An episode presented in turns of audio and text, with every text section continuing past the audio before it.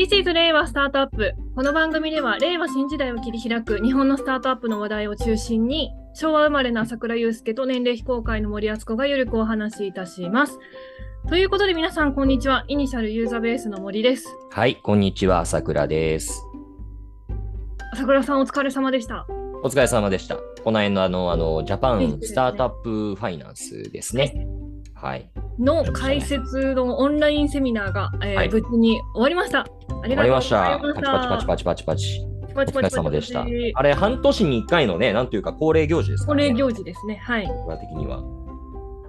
なったんですけれども、毎回こう、ね、こうもう何回、もう結構やってるんですけれども、うんうん。毎回あの、激しく緊張しておりまして、本当？緊張します。もう激しく緊張して終わった後はなんか抜け殻みたいになるんですけれども、森さん、そういうウェビナー系とか慣れてるでしょそれこそイニシャルの他のやつもて。そうですね、あの、まあ、回数とか場数という意味ではうん多分そうなるんでしょうけれども、うんうん人前で話すのが著しく苦手で、はい。あの、これはもう慣れることは一生ないんだなと思いながらやってるんですけど。いや、今回は、あの、チャット欄を見てたら、あの、リアル生、生でもないんだけど、生森さんを初めて見ましたっていうコメントが2つ3つあって、あ、そうなんですね。ありがとうございます。あと、あれですよね。チャット欄にあの、ポッドキャストも聞いてますっていう方もいらっしゃって、ありがたい限りで。あれは嬉しいですね。はい。あの、ポッドキャストを聞いていて、そこからあの、今回参加しましたというのもいただいて、本当にありがたい限りでございました。ありがとうございます。頑張っていきましょ頑張っていきましょう。このあの様子はですね、あの、後日またあの、お伝えできればなと思っております。う。はい。ということで、まず、えっ、と、この1週間、はい。気になるニュース。気になるニュース。ですが、はい。ね、これ、8月15日うんうん。にですね、ジャフコグループさん、もうはい。日本の VC の草分け的存在のうんジャフコうんグループさんですが、はい。あの、ジャフコさん上場しておりまして、はい、そうですね。適時開示が出ておりました。うんうんうん。何の適時開示かと思って見てみましたところ、はい。えータイトル非常に長くてですね、はい。株式会社シティインデックスイレブンスらによる当社株式を対象とする大規模買い付け行為等が行われる具体的な懸念があることに基づく当社の会社支配に関する基本方針及び当社株式の大規模買い付け行為等に関する対応方針の導入に関するお知らせ。言えました？ジュゲムジュゲムだね。すごいね。いや、こんだけ長いうん。タイトルを適時開示で見たのを久しぶりだなと思いながら、うん。あの、拝見してたんですけれども、はい。この適時開示ニュースが出てました。はい。これは何なのかとはいいう話ですね。はい。これについて、あの、触れていきたいと思います。はい。この株式会社シティインデックスイレブンスが、はというのは、ここ下を見ますと、あの、村上さんというね、あの、名前が出てまして、うんうん。あの、我々のね、年代だとね、こう、村上ファンドさんって言うと、んんあの、伝わるかもしれないんですけれど、まあ、旧村上ファンド系の、えっ、と、まあ、ファンドが、えっ、と、ジャフコグループさんの株式を、まあ、買い進めているとはい。はい。いうのが、えー話題に上っておりました。はい。これは、何ですかね、こう、村上ファンドさんははい。何をしようとしてるんですかね？そうですね。まあ、ここ最近数年ですかね。あのー村上ファンドと総称していいのかなと思うんですが、まあ、村上義明さん関連の、まあ、アクティビストファンドが、あまあ、再び活発になってきていて、まあ、あのージャフコさん以前も結構ね、いろんな機械メーカーとかなんかに入ったりだとかして、えーまあ、そういうアクティビスト活動と言えばいいのかな。アクティビスト活動って活動家活動だからなんか、トートロジーだな。なんかおかしいけど、まあ、まあそういう、うーまああのね、投資とない、あの、加えて、えーまあその会社の経営方針に関する声明を、おまあ公表するキャンペーン型でやるっていうようなことをやってますね。はい。で、その一環として今回、えーその矛先が、あーまあ、日本の VC 界の草分け的な存在であるジャフコさんに向いたということですね。そうですね。これは、あのはいさまざまなこうニュースを見ていきますと、うん。どうやらこう、ジャフコグループさんが保有している、はいあの野村総合研究所さんのはい株式、はい。ここ、これの、まあ、えっ、と、ここがあのポイントになってるとはい。いう形ですよね。そうですね。はい。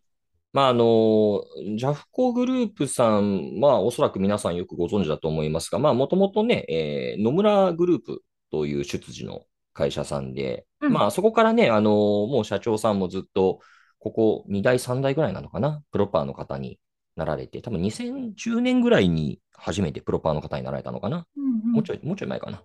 まあそういったこともあって、まあよりあの、本当に独立 VC っていうような、あーまあイメージが強くなりつつあるというか、まあ実態としてはそうなんだと思うんですけれども、まあ一方で、そういう元々の生い立ちの名残もあるんでしょうね。多分野村総研さんと結構持ち合いしてるんじゃないかな。うんで、まあ、野村総研さんはね、あの、ご存知の通り、まあ、これもまた日本の、まあ、SIR といいますか、総合コンサルといいますか、まあ、そういった世界における草分けであって、で、DX 銘柄やなんやいうような文脈の中で言うと結構株価も上がってらっしゃると思うんですよね。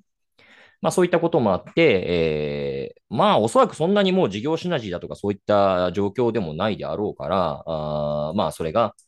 まあ、あのーその株式をいつまでも持っているのがいいのかどうなのか、あるいは、まあなんでしょうね。あの、そのバリューっていうものが十分に反映されていないんじゃないかっていう、うんそういうご指摘なんだろうなというふうに思ってるんですけど、ごめんなさい。僕も正直そこまで詳しく一つ一つ見てないのでわかんないですが、多分そういうことなんだろうなというふうに、表面的には理解をしています。なるほど。ちなみに、ここ、なんか私としてすごく気になったのが、はいあの、このまま、こう、シティインデックスさんが、こう、か、このジャフコグループさんの株式をこう、買い進めていくと、まあ気になるのが、ジャフコグループさんが投資している先ですよね。うんうんうんうんうん。そこに対する、こう、影響みたいなのは来るん、出るんですかね？まあ、どうでしょうね。うん、まあ、起こり得るっちゃ起こり得ると思いますけど、まあ、可能性としてはね。可能性としてってことですよ。まあ、例えば、うんまあ、そのファンドそのものをなんかどこかに売却するっていうことはあり得るので、やろうとなるほどできるので、まあ、そんな買い手がね、いるのか、そういった、ちょっとね、紛糾してる経緯も含めて、っていうのはあると思うんですけど、うーん、まあさ、あの、LP の合意を取り付けたらできることだし、逆にそれ LP が賛同するかどうかっていう話もありますけど、なるほど。うん、まあ、あんまり関係ないんじゃないかなというふうには思いますし、多分ね、その、まあ、村上ファンドの今までの、なんて言いますか、活動経緯っていうものを見ていても、まあ、なんでしょうね、この、も持っている野村総研株を処分できた段階で、えーまあ、早々に引くんじゃないかな。あるいは、うんうんまあまあ、そこまでいかなかったとしても、これがなんかもつれるだけもつれて、えーまあ、株価が一定程度、彼らのお目線感を超えてきたら、どっかのタイミングでさっと出るんじゃないかなという気はしますよね。で、まあ一部、ちょっとこれは具体名はさ、あのー控えますけれども、うん、エグジット先として某証券会社見てんじゃないのとかいう話は、まあ、あのー邪推としては上がってますよね。うーんう。ん。コロックトレードするんじゃないのみたいな話は。うん。なるほど。はい。なるほど。これはなんか、あれですね。ちょうど先週からね、VC のこうお仕事的なところをテーマに扱ってきたので、そうですね。あの、これが、さっきも今もお話して LP の賛同がみたいな話もありましたけれども、まあ、この動きが今後どうなっていくかっていうのはすごく注目するニュースなのかなと思う思いますので、うんちょっと複雑なのがね、そのうん VC って、その言うなれば LP さんのお金をうん入れるわけじゃないですか。うんで、一方で株式会社って株主のお金を入れて、そうなん活動するわけで、で、これ上場企業がファンドを運営するっていうことは、ちょっとこれ非常になんかもつれた構造にあるわけですよね。確かに。ファンドレベルで。では当然 LP さんの利益をうん追っていく。で、株式レベルでは、あーまあ、もちろん株主さんの利益を追求する。まあ、ある種、FVC さんとかも、まあ、そういった目線で見たときに、フューチャーベンチャーあのキャピタルさんですね。はい、はい。あの、まあ、これも、言うまあ、言うなれば、まあ、これ、こ個人の、まあ、株主の方が、まあ、反対なさってっていうことでしたけれども、まあ、そういったあの株主側の意見が勝って、結局経営陣が総交代っていうことが今年の6月起こって、まあ、非常にこれは VC 業界だけではなく、まあ、日本の、なんて言いますか、株式会社における結構象徴的な出来事になったんじゃないかなというふうに思うんですけど、コンフリクトするんですよね。おそらくこれがまあものすごい最大の規模で起こっている。おそらくこれ世界最大の規模で起こっているのがソフトバンクグループですよね。うん。まあ、2号ファンドは実質これもうあの自社のバランスシートでやっているようなところもありますけれども、まあ、言うなれば LP と株主のコンフリクトが生じやすい構造にある。ということです。で、この間これ、あの、ジャパンスタートアップファイナンスのウェビナーの後にもね、あの、記者さんからまあご質問いただいてどう見ますかっていうふうに言われて、ね、あの、いや、要はスタートアップの世界の人たちはどう見てるんですかって言われるから、いや、知りませんよみたいな。別にコンセンサスないですよっていうところだし、これをどう思いますかって、まあ別に僕、個別の会社のことはよくわかんないので、いろいろご事情はおありでしょうし、まあそれは、あの、まあ株主さんが、あの、まあいいと思われる方針が選ばれれば、それに越したことないというふうに思ってますけれども、まあそういった、まあ対立構造が生じやすい、うん、うん。絶対生じると言ってるわけじゃないんだけど、生じやすい構造にあると。うん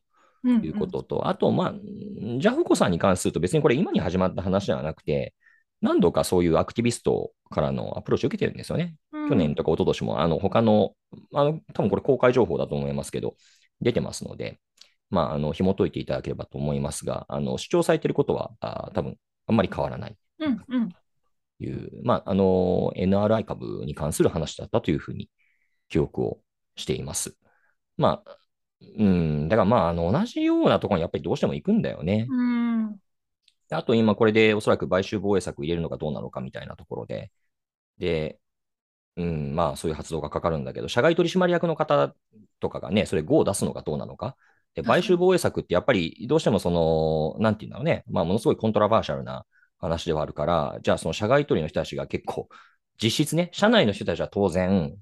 あの、導入するんだっていう方向に傾くだろうし、一方で社外の方々はね、それ本当にいいのかどうなのかって一番踏み絵を迫られる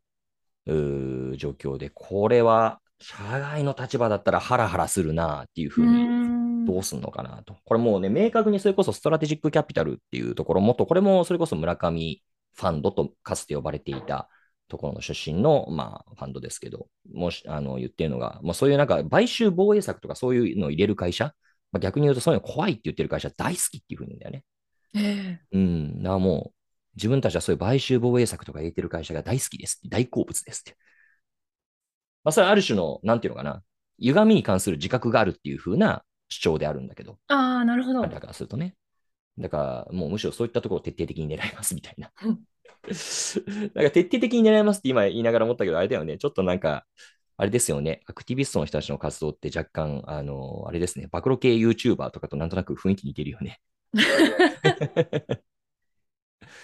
まあけど僕はあのそういう資本市場で、えー会社のあるべきあの方向感がどうなのかっていうのを株主と交えて普通に話、議論が活発になること自体は、あのすごく健全な姿だとうんうん思ってますし、まああのその個別具体的なね、あの社名だだとか、呼呼びかけてるファンドの名前を、個別具体的な名前を抜いて、事象だけ、えー抜き取ると、まあそれはそれでそういう議論ああってもいいんじゃないですかという